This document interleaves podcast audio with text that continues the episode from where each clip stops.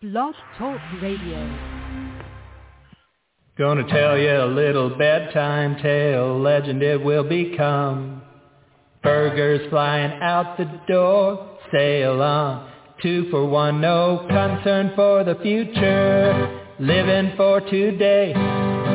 Fast food bite on your way, lay it all to waste. The masses are afflicted now. Moo, mad cow. Mad cow. Mad cow, mad cow, line dance song. Hey, Sign Guy Nation, welcome to the show on another Friday afternoon.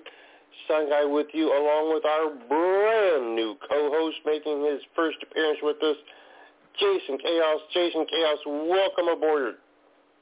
Welcome back, everybody. Welcome for having me. I'm over here playing my bongos. Let's welcome the sheep. Uh, all right. Well, real fast before we jump into things, if you are looking for some pro wrestling in the next couple of days, tonight, WCWO in the Outlaw Arena at 4151 South Kentucky Avenue in Indianapolis, Indiana, FGW in Hamilton, Ohio, Grind in East Hampton, Massachusetts, Wrestle Club running matches all day long for the next four days. They are in Caldwell, Idaho. Tomorrow, you can find myself and Chicken Bob at Northwest Pro. We are in Silverdale, Washington at the Whaling Days Festival. Also, Wrestle Club back at it in Caldwell, Idaho. AW in Little Rock, Arkansas. ECPW in Guilford, Connecticut. XPW in Newark, New Jersey. PPW in Bedford, Indiana. PWK in Bourbon, Indiana. JICW in Martinsville, Indiana. And Wrestle Arts happening in Indianapolis, Indiana. Without any further ado, I would like to welcome our guest on the show today. He is one of the premier managers in all of professional wrestling, someone I have been on shows with. We've been a little bit of rivals over the year, but I'm happy to have him here on the show today. Sheik Akbar El Admir Al Akbar, my apologies, but Sheik Admir thank you for being here today. We definitely appreciate your time. It is great. I'm I'm I'm calling you. I'm I'm here at Mar-a-Lago. You know, my my good friend Donald Trump. He's kind of depressed. He's being indicted, so I'm trying to help him make, trying to help him feel a little bit better. Understandable. Sometimes you just got to help out a WWE Hall of Famer. Mm. Yeah, I mean, he was showing me some really cool stuff. Like he was going to go to war with Iran. He was showing me all these papers. Apparently, he wasn't supposed to. You got to keep well, that yeah, private, I you know. won't say a word. We'll, we'll kayfabe that. I know. We got to keep that private, you know. That's some secret stuff. You know, you got to keep that Hall of Fame stuff secret, you know. You're right. Yeah. Well, Sheik, Yeah. being it is your first time with us, I'm going to give you our traditional first-timer question today. What led to you getting into the business of professional wrestling? Well, it's like I started off. I like I'm guessing like everybody. I was just a fan, and I knew I was never going to be big enough to be a wrestler. But I just loved just being the loud guy in the front row that got people's attention. Like you know, people would actually be talking about me. Like, hey, did you hear what that guy said? So I thought, you know, maybe I could be a manager. And um, I, I I started out. I, I actually lived in Ohio, where one of my friends started a promotion, and I trained there. And then when I moved to to North Carolina, I hooked up with Gouge, and that's who I've been working for for the last um, God, what year is this? Twelve years, thirteen years, something like that. Now, everyone that listens to this show knows that I am a massive fan of Gouge. I've always enjoyed it. It's been an honor to get to work for them a few times over the years. But for the fans that might be new and aren't familiar, Gouge stands for Gimmicks Only Underground Grappling Entertainment. And it's a little bit of a different type of promotion ran there in Raleigh, North Carolina. But can you tell us how you came to be part of Gouge? I remember this was probably around like 2009 or so. I just saw a poster for a show and said it was like you know it was wrestling and there was like a comedic edge to it. I'm like, oh wow, this sounds right up my alley. So I I went and saw a show. It was at the old Volume 11 Tavern, and after the show, I uh, I talked to the promoter. His name was Count Grog, and I told him you know I had some experience with wrestling and I I did comedy and I wanted to get involved, and I wound up going to a show. I was actually supposed to be a manager on a show, and they wound up not having a referee, so I refereed on the first show, but then I I debuted as a manager a few months later.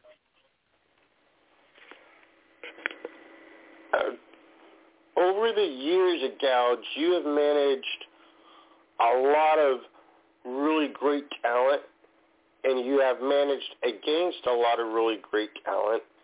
Uh, you've seen a lot of people come through there that fans would recognize from Pro Wrestling Illustrated, and if they're independent fans from a lot of different shows that these people have done. Uh, we've seen people like Timmy Lou Retton become breakout stars and appear on the big stage. Casey Carlisle had some spots at WWE, and she worked at Gouge a few times.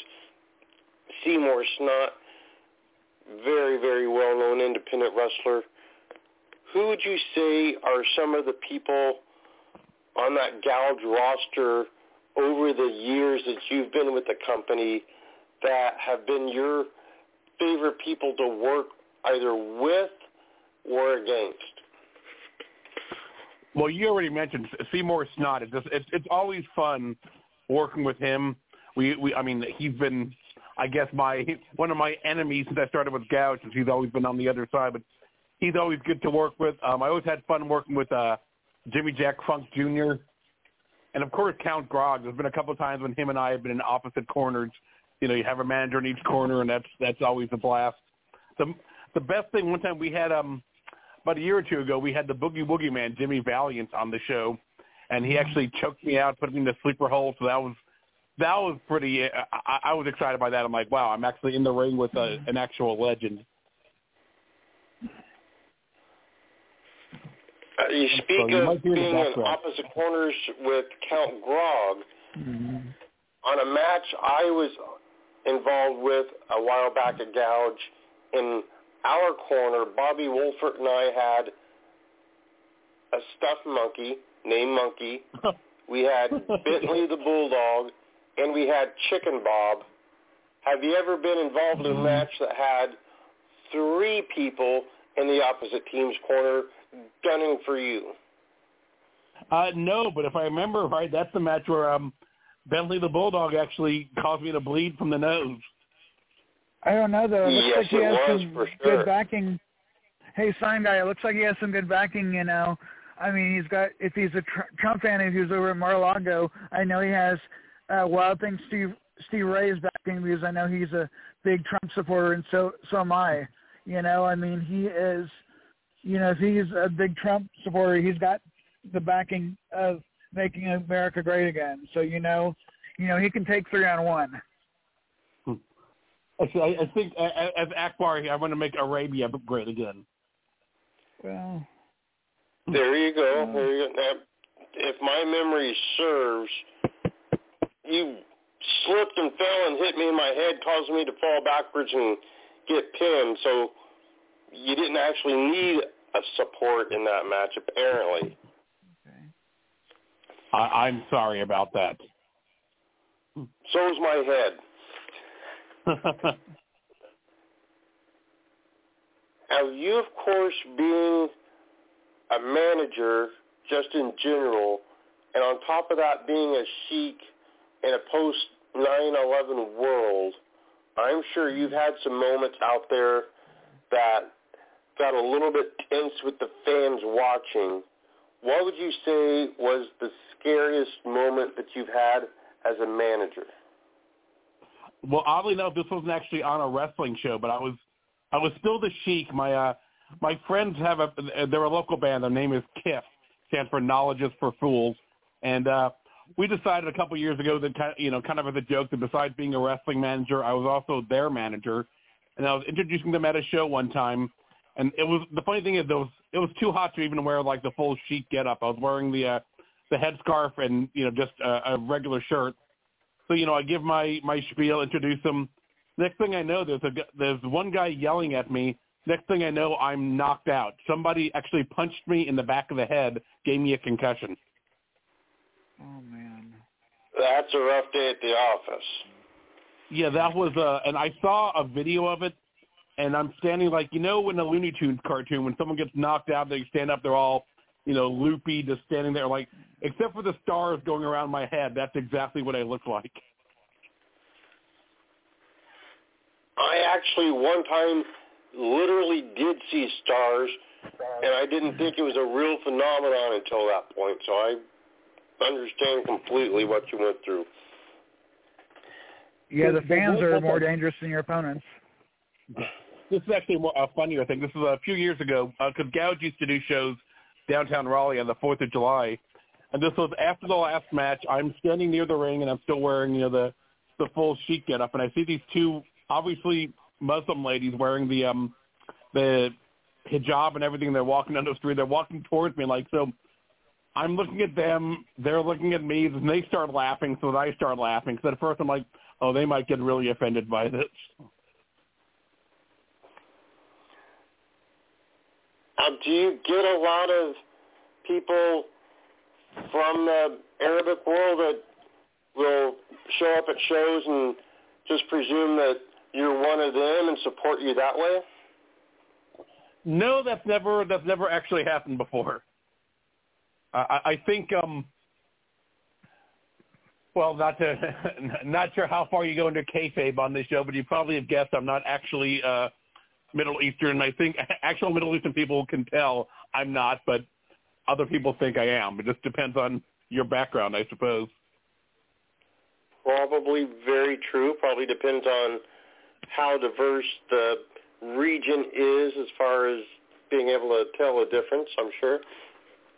But you'll like the story. A few years ago, I was applying for a job. I was um, going to be doing marketing for this company, and the guy interviewing me, he was, you know, he was Middle Eastern. He was. He told me he was a Muslim. So like, when he said he was going to hire me, I told him like, you know, can I tell you something first? I'm like, I do this character on a wrestling show, and I made sure he was okay with it because like, I would rather tell him than him find out later. And like he he knew it was, you know, for lack of a better term, a joke, so he was okay with it. But that was a that was kind of something I was never expected to talk about in a job interview.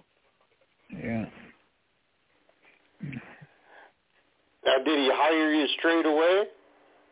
Oh yeah, yeah. He he hired me. He him and I actually I still talk to him every once in a while. Neither one of us has worked for that company in a while, but I uh I talk to him every once in a while. I do people on the indie scene do they still follow kayfabe? Are I'm they sorry, still say that honoring again? kayfabe? Do people on the indie scene still follow kayfabe? I mean, like Or during the, it?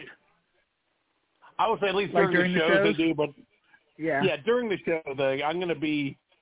You, I, I'll be Akbar during the show, but if you know if you catch me after the show, especially if I'm drinking a beer, that kind of breaks the character right there.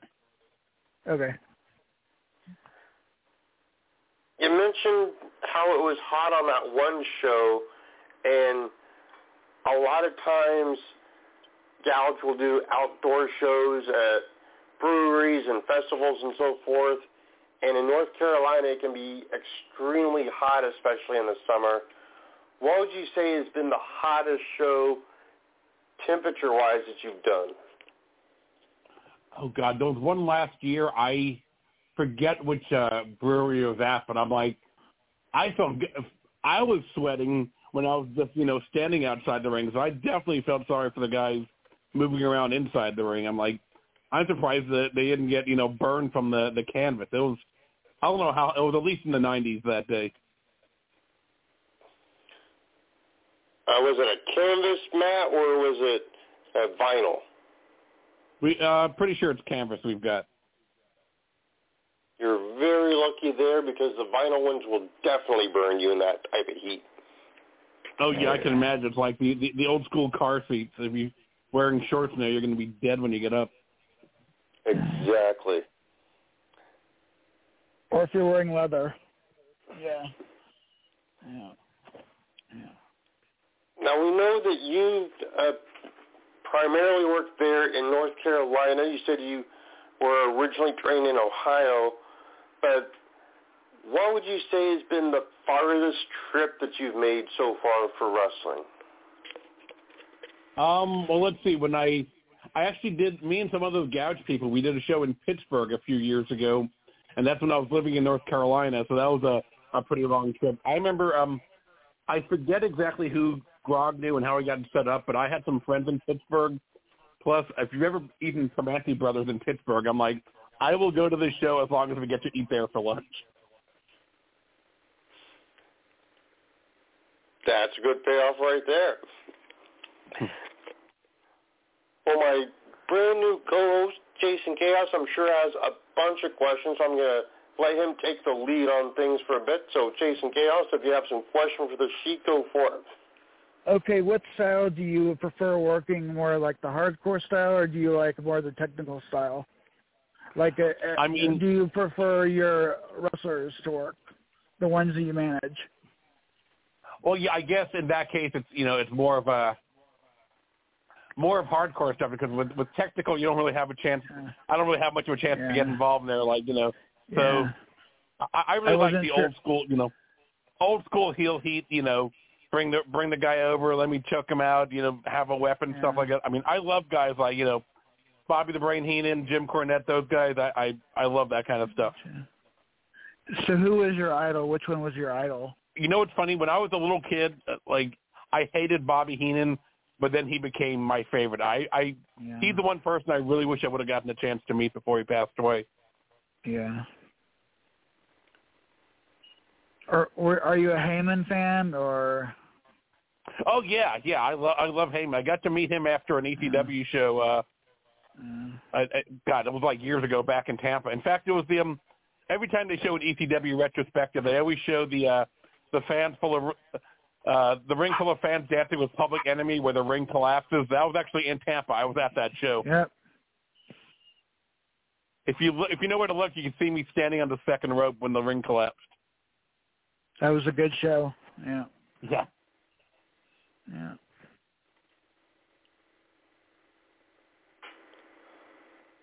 Yeah, he Got was another a he was a gen, he was a genius, but he didn't know how to pay.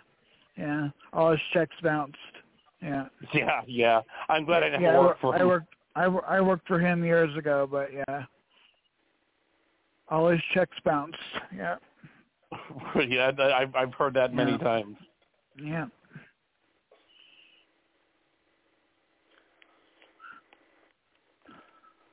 Now, Sheik, one of the things that you mentioned a little bit, but wrestling is a physical contact sport, and blood is part of that.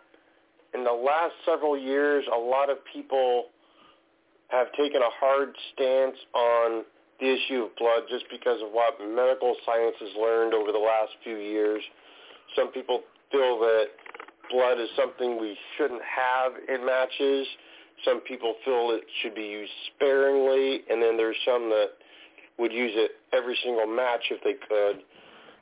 Uh, there's commissions in some states that outlaw it, where a lot of states people are free to do what they want, and you see a lot more of the hardcore and deathmatch wrestling with lots and lots of blood in it. Where do you stand on the issue of having blood in wrestling? I would say using it sparingly because there's in some cases like you know, the the the blood helps out. You know, it um, sorry, my brain's not working. It it works for the storyline. You know, like someone if someone gets injured really bad, they're bleeding. That's going to look good. But if you have it in every match, then it doesn't. It's not important anymore. And if you know, if someone is getting destroyed in the ring and there's no blood, that I mean, sure, nobody nobody believes that wrestling is quote unquote real anymore. But if you're getting brutalized and there's no blood, you're, you know, you need some realism involved. You know what I mean? So I say, yeah, the sparing sparing use of blood, I think, is is important.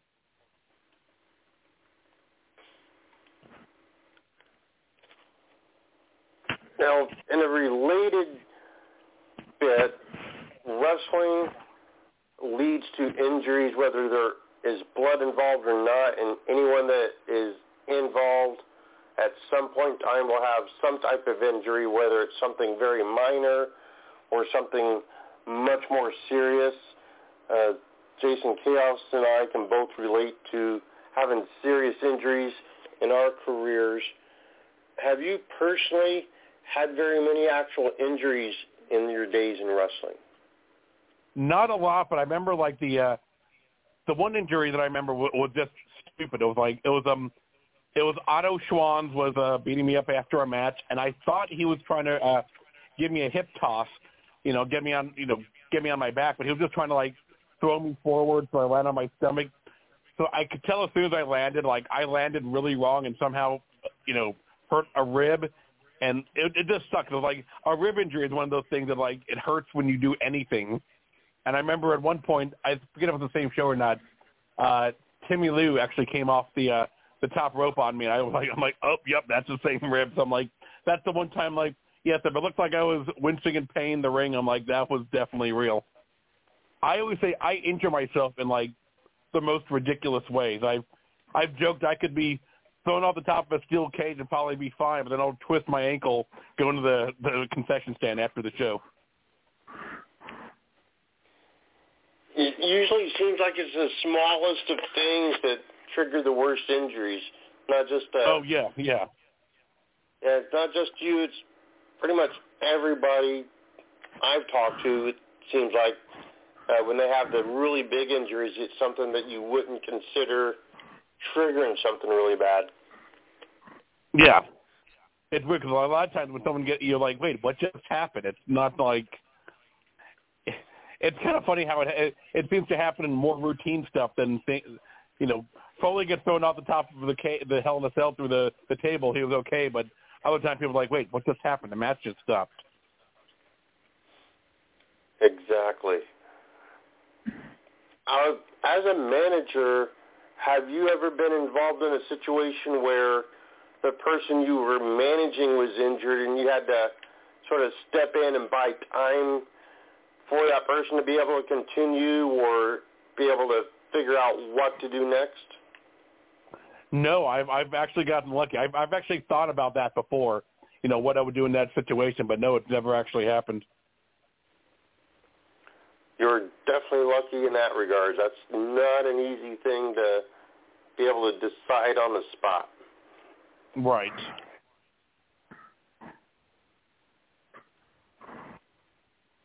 Um, North Carolina, where you are based and you spent most of your career, has a really long history in pro wrestling dating back to the 1930s when Jim Crockett Sr. started a territory there.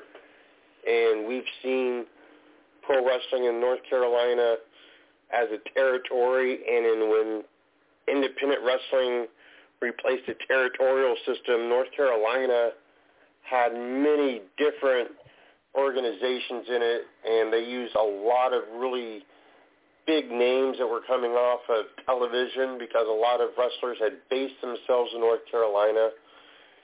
Do you personally do a lot of historical research into the North Carolina wrestling scene?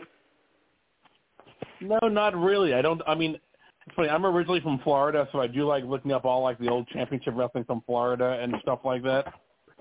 Um, I can actually tell you, I remember the first wrestling match, the first wrestling show I ever went to. I was maybe five or six years old.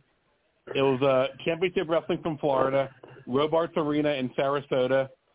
The main event, because I know because I saw a poster later, was the Funk versus the Briscoes in a cage.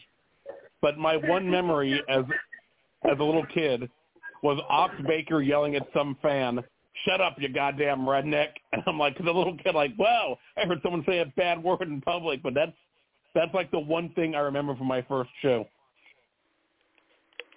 Ox Baker could put the fear of God into most people at one point in time, for sure. Yep. I would. By the way, I'm still trying to find like I'm, I've been on a couple of different like CWF archives. I'm trying to find a poster or card from that show because, like I said, I know it was early '80s and it was the Funks and the Briscoes in a cage for the in the main event, but I don't remember anything else about it. Terry Funk was a brilliant man, a brilliant heel. The Oh, best yeah. thing to do right now is political. Call them if you need to like buy some time. A dirty egg sucking Biden lover, you know, a Democrat. right now with what's going on, you know, just make fun of him. Say I'm gonna go talk to my buddy Donald Trump, and I'm gonna kick your butt. You know, let us build a wall. You know, just bring up some politics. What what you know I've seen people do is you know bring uh, a bar of soap, tell them that they need to you know take a bath, throw the soap at them. You know, have that like in your back pocket if you need to buy some time. Hmm. That's a quick you know way to buy some time. The the soap thing reminds me of uh, of Andy Kaufman. Who's uh, Andy Kaufman is one of my heroes when it comes to well, I guess both comedy and wrestling. He was a genius. I'm so happy he's in the Hall of Fame. I mean, the man was a genius when it comes to being a heel. Yep. I mean, the man was a genius. He was one of my favorite heels. I mean, Yeah, definitely. when I started definitely, when I started, you know, thinking about becoming a heel, I mean, I watched all his old stuff with him and Lawler. I mean, it was amazing. I mean, it was amazing looking think- at some of the old Tennessee stuff. Yeah. when they were doing that in the early '80s, like you know, everybody, you know, everyone was a mark then, so it worked even better. They're like, Yeah. I can just imagine if folks were like, "Wait, this is the guy that I see on Taxi. What is he doing?" I had to been. I wish I could have been around for that. Yeah. That that's why that's why I like my bongo, you know. I actually have a little I bought a little bongo. You know. I like using my bongo. Yeah.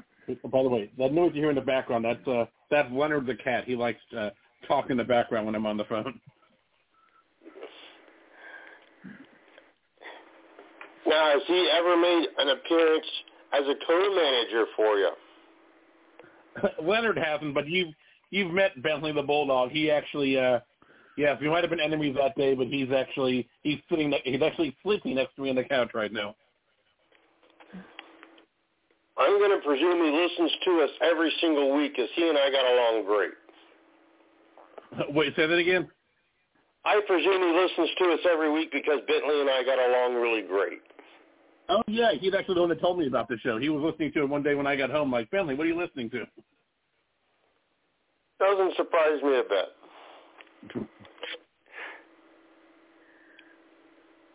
Now, of course, in our business, once people get into wrestling, one of the things that inevitably they will at least run through their mind at some point in time is promoting their own shows uh, just for the experience. Uh, some people want to do it because that's what role they want to do.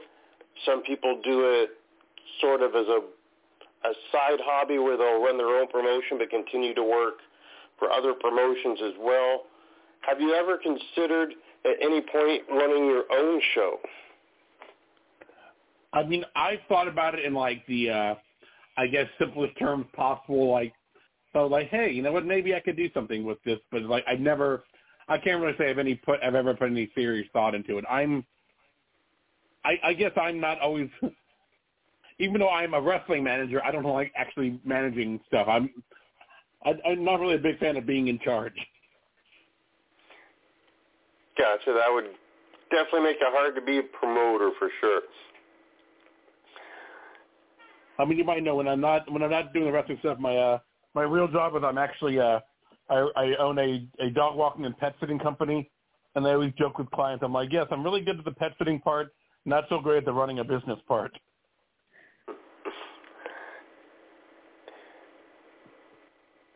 One of the other roles that a lot of people will do at some point in time or another is training the next crop of wrestlers.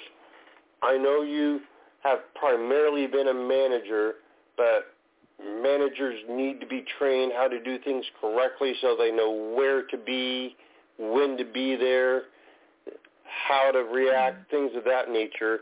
Have you ever mm-hmm. done the training aspect of this for the new crop of managers trying to get into the business? I've never really had the opportunity because there's really, I mean, there's not a whole lot of people that want to be managers, and a lot of times if someone is a manager, it's because they used to be a wrestler. It just, it's not something I'd, I'd be opposed to doing. I just never had the opportunity. Well, hopefully at some point someone will grant that opportunity. I think that would be beneficial for all involved. Yeah. yeah that'd be fun. Yeah. Training someone how to be annoying like me. Someone's got to it. A lot of times they need. A lot of times they need the training because a lot of times the guys bring their girlfriends and have them do it on the indie scene or their boyfriends, right. but they're not trained. They're just out there for like eye candy, but you know they can get in the way when someone's being thrown out of the ring. You know they can get hurt, or the wrestler can get hurt. You know, yeah. they need to know you know how to get out of the way. Yeah, I've seen that at shows before. And like you know, you should never have someone just yeah, n- never never have someone who doesn't know what they're doing be at ringside. Yeah. yeah. Now, the manager role is often linked with the referee role in professional wrestling because if yeah. both sides know what they are doing, the referee and yeah. manager can work together to make a good match yeah. better. They can save a bad match if it needs it. If there are younger wrestlers, uh, usually the referee and the manager can help guide them or buy time if need be. Uh, it's easy for a referee and a manager to spread time out a little bit if that's needed or to quicken things along if that's needed. I know you've worked with a lot of referees in the course of your career. Who would you say are some of the better ones out there that may not get all the credit they deserve? Boy, I'm trying to uh God, that's a question I didn't even think of. Um, I know he he hasn't been doing gouge a while, but I always liked uh, Mr. Jolly. I don't know if you knew him or not. He was like he's an old friend of, of Grog's who's been doing around wrestling forever. He was always uh he was always nice to work with. The funny thing is about being, I used to tell people back when I was a when I lived in Ohio, I was mainly a referee. And uh, have you refereed before, by the way? Yes, many many a time. I, I so you'll agree with it. I tell people the hardest thing about being um, a pro wrestling referee is not seeing stuff on purpose. It's like you have you know a couple hundred people telling you to to look in a certain direction, and you're the only person who doesn't see it. It's like you wouldn't think it's it's it's, it's very very hard to purposely not notice something. Absolutely, and I will throw in it's even harder if you have a more inexperienced wrestler that doesn't know how to turn the way you need them to turn when you're trying not to see something. Mm-hmm. Right, right. Yeah. Yeah, if you're a good referee, you want somebody in the audience to hand you their glasses when you come outside the ring. yeah. Try to offer you offer you a pair of glasses. Yeah. Yeah, like uh, you tell people, like as a referee, you need to be like the lead kind of you need to appear to be the least observant person in the at the show. Yep.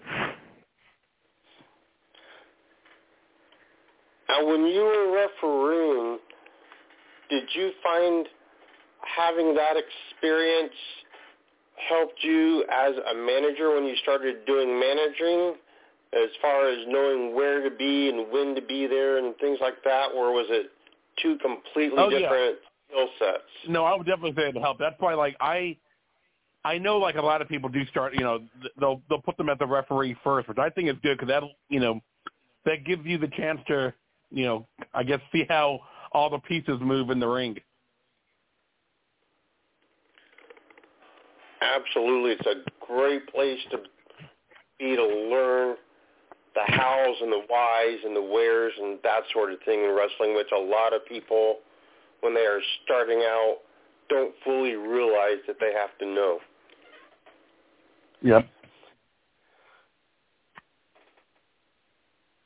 Now, you as a manager know how to talk. I know you have a lot of really great interview skills, but one of the other talking roles in wrestling that on the independent circuit is very hit or miss is the role of the commentator. And in the last few years, a lot of promotions have done live over the PA system commentary, and I have seen that go horrifically wrong because the commentators had no idea what they were doing or just were not good.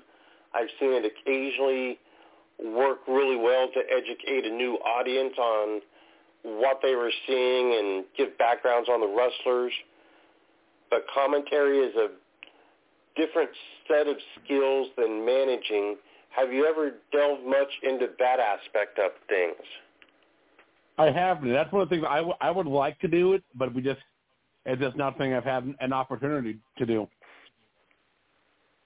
But uh, going back to what you said, I, I've seen like the uh, the the live over the mic commentary only once. I just thought I thought it's a bad idea, especially if, you know if you're doing commentary and you're you're talking about like you know oh here's here's sign guy with the chair. I hope the ref doesn't see it, and you're actually saying that on the microphone. Well, obviously the ref, how are they not going to see it, hear it? It's like I I don't like the idea of uh, of the live commentary and a lot of time it's pronouncing the wrestlers' names and also censoring themselves from cussing. I've noticed that they cuss sometimes and slip in their children in the audience. That's something you never want to do. Right. As the commentators, the live commentators, I've seen that happen quite a few times. And that's something you never want to expose the children to. Yeah, we try to. I mean, Garage, we try to because there's always kids there, so we try to we try to keep it family friendly. Because at Central State, I noticed they've done that. They've had those kind of slips. Yeah. Yeah, live commentary. I don't know how it became a fad, really, but it just more often than not, I've seen it go wrong for several different reasons. But on occasion, I have seen it benefit a company, especially if it's a show that's in a brand new area where they haven't had professional wrestling. I have seen it when someone was very, very good at it, use it as a tool to sort of educate the audience, but getting people to truly know how to do it without burying the show or using it as sort of their own personal uh, getting overtime.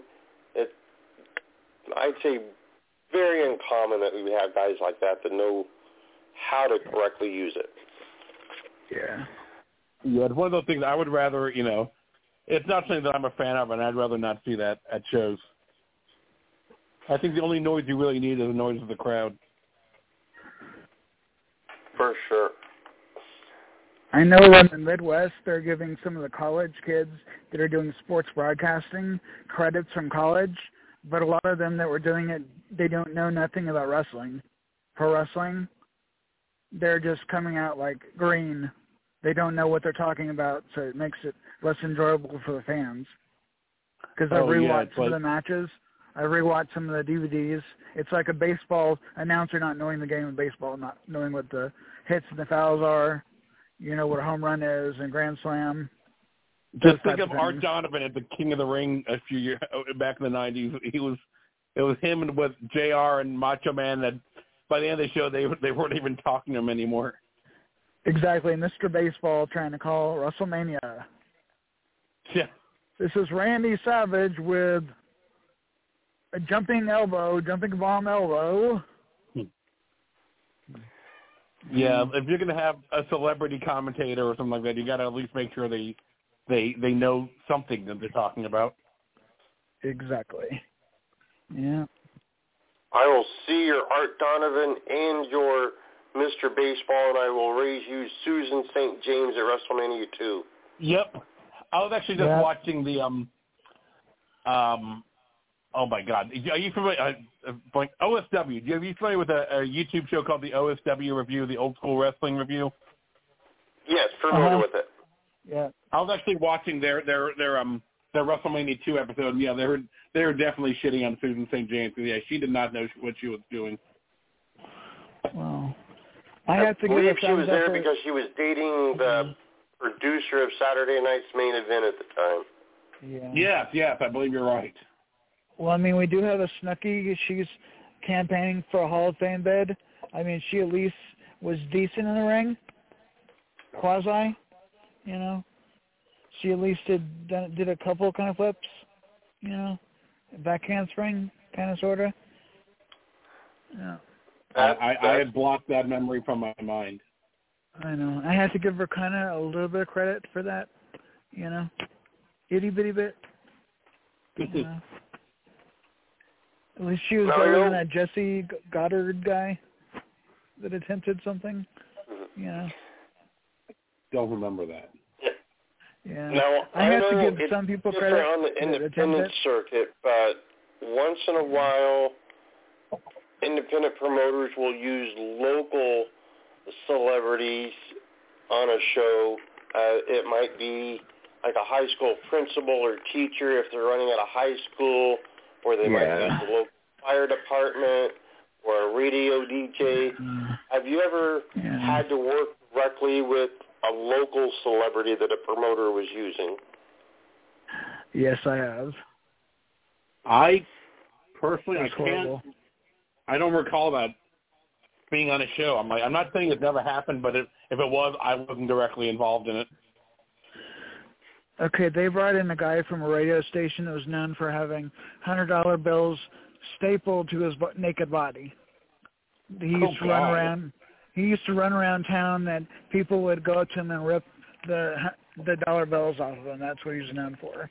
Yeah, that was his whole That gimmick. sounds- He was like he was like a Howard Stern type of guy, you know, one of those type of people. Yeah. Jock jock. Yep. Yep. That sounds Yeah. terrible.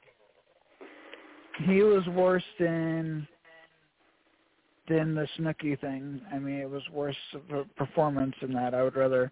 I think the Snooki would get a ten points out of ten compared to a two point out of ten. Yeah. yeah, sounds like it. It was it was like the blob, you know, compared to something that you can work with somewhat. You know. It, it, it's going to give me nightmares just thinking about that tonight. Just mentioning it, it's going to give me a nightmares. Yeah. Sorry about giving you nightmares, Jason Chaos. Yeah. Yeah. Yeah. Yeah, it'll be like I Now, have to watch over NFL the whole Gouge, we know that it's been around for a very, very long time, and several years ago, someone made a documentary about Gouge. Did you have a chance to see that documentary and have thoughts on it? Boy, I don't know if I knew about this. Um, well, surprise. Um, there is a Gouge documentary, and I am going to try to find that and send it your way if you've not seen it. But yeah, there was a documentary. It's been several years now, but it was uh, focusing on Gouge and the people within it. Yeah, it's on YouTube because I watched it last night. Wow, I you know what's funny? Yeah. I don't know if you're really dumb if I'm actually in it and I forgot about it, but no, I don't think I've heard about this. Yeah. I will get it to you for My sure. brain doesn't work too well, so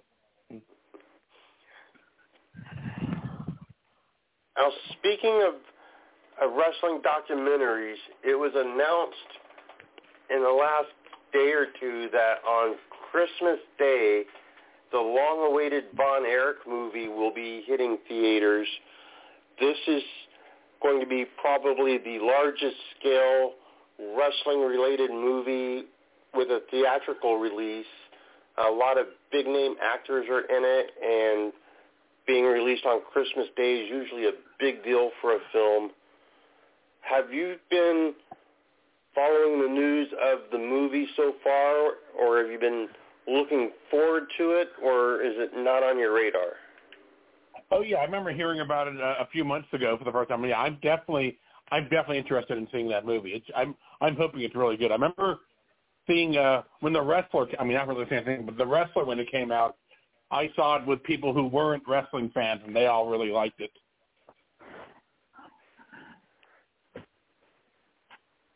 Now the Von Erich story is is completely filled with tragedy. Of course, uh, all but one of the brothers passed away before the age of 35. Uh, right. the, the father was sort of vilified after the boys had passed away, rightly or wrongly.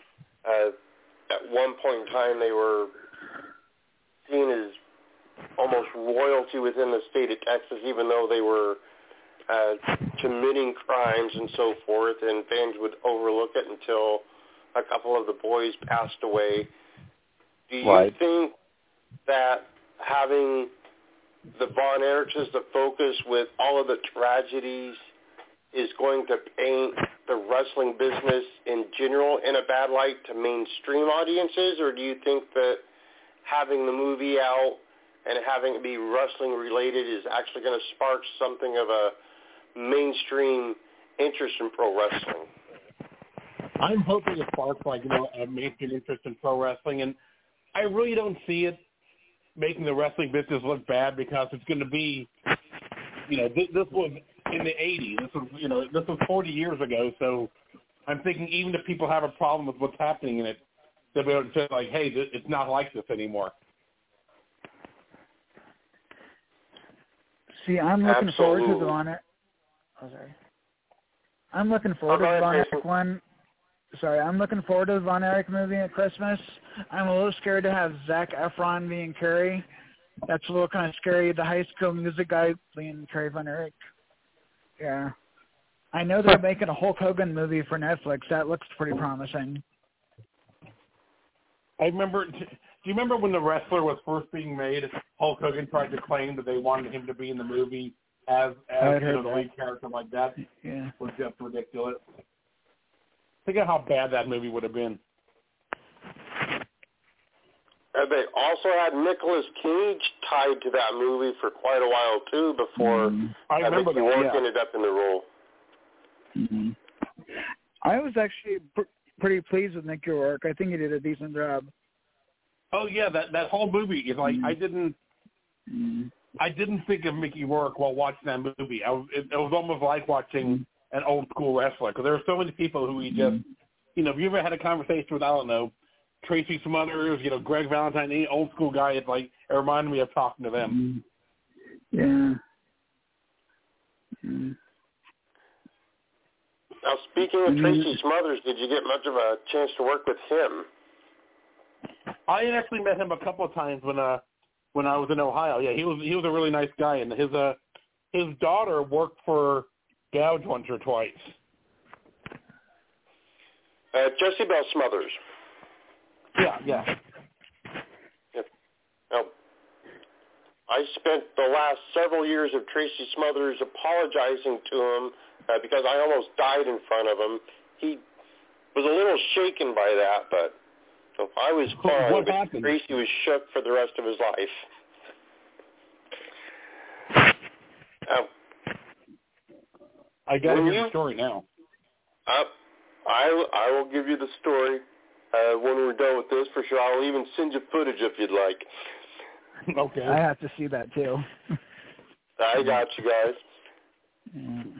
Now, uh, in North Carolina, like I said earlier, there were a lot of wrestlers that made their home base there when Jim Crockett Promotions was going, and they just stayed in North Carolina. And when independents started catching on and becoming the norm, they worked all over the independent circuit there. You had guys like the Barbarian and Ivan Koloff and the Italian Stallion and so many of these guys that spent 15, 20 years working independents in and around North Carolina. Who are some of the names that might have helped you along as far as advice and giving critiques and things of that nature when you were starting out? Well, I mean, I never really got uh like not really in North Carolina, but yeah, when I was in Ohio, I got to meet like uh the Tracy Smothers. Uh, if you're familiar with Chris Hamrick, he's a really nice guy. Talked to him a couple of times.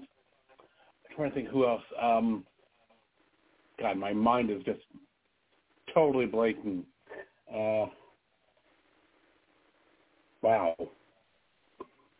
I'm sorry. Like I told you, I I had a minor surgery early this week, and I, I think the anesthesia is still affecting my brain. Um, God, who else did I?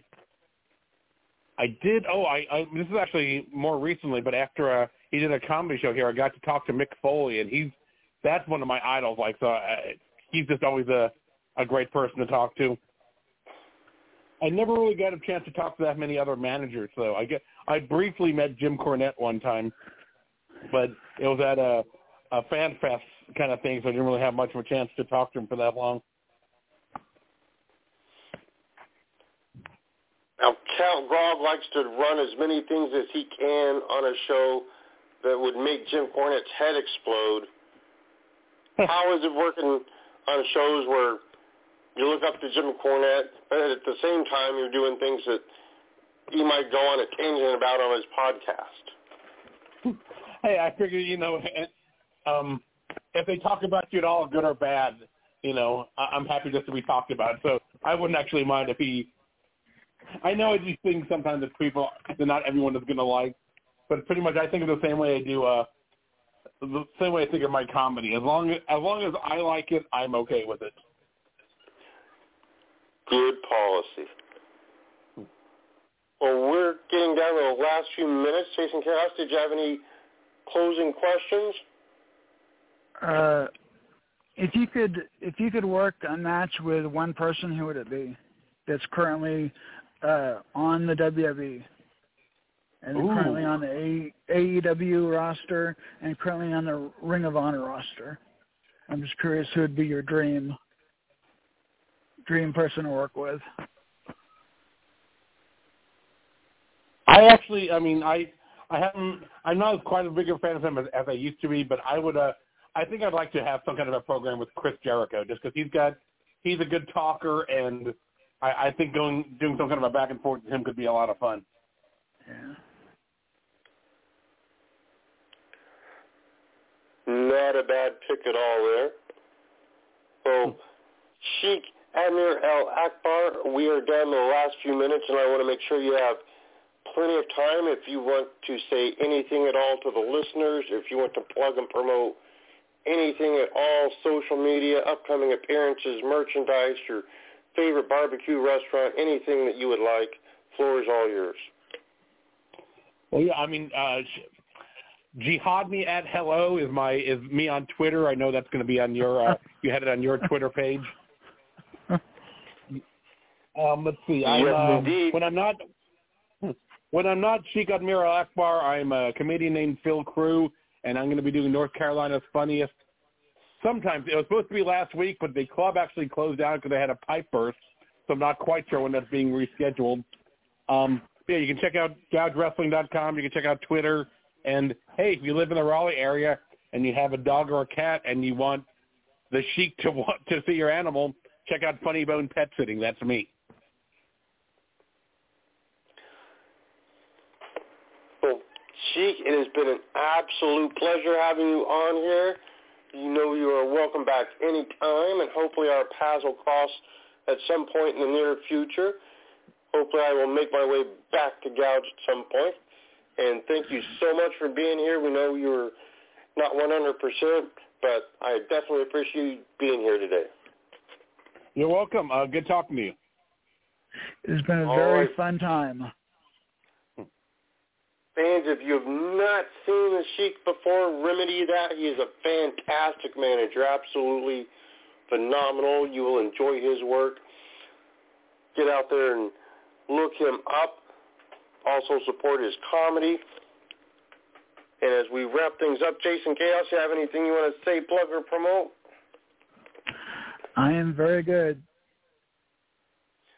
All right. Enjoyed- well, fans, you can Enjoyed the show today. Absolutely. You can find myself and Chicken Bob tomorrow in Silverdale, Washington at the Whaling Days Festival.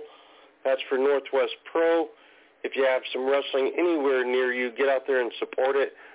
Uh, the world's finest wrestling show tomorrow in Connersville, Indiana, where I was originally booked, was canceled due to situations out of the control of the company. Uh, they had to cancel that. No makeup date announced as of yet. but hopefully they will be back soon, and I'll be able to make my way there. But if you were planning on the first ever women's title tournament, that is off for now, but stay tuned for details on when that becomes a reality. We will be back with you Sunday afternoon. This Sunday we have the queen of the barefoot death match, Sarah Dox, on the show. And one week from today, we have Derek Destiny, professional wrestler out of the state of Rhode Island, who is making a comeback after a 10-year absence. We're looking forward to having him. Everybody stay safe out there, and we will talk to you soon. Be safe.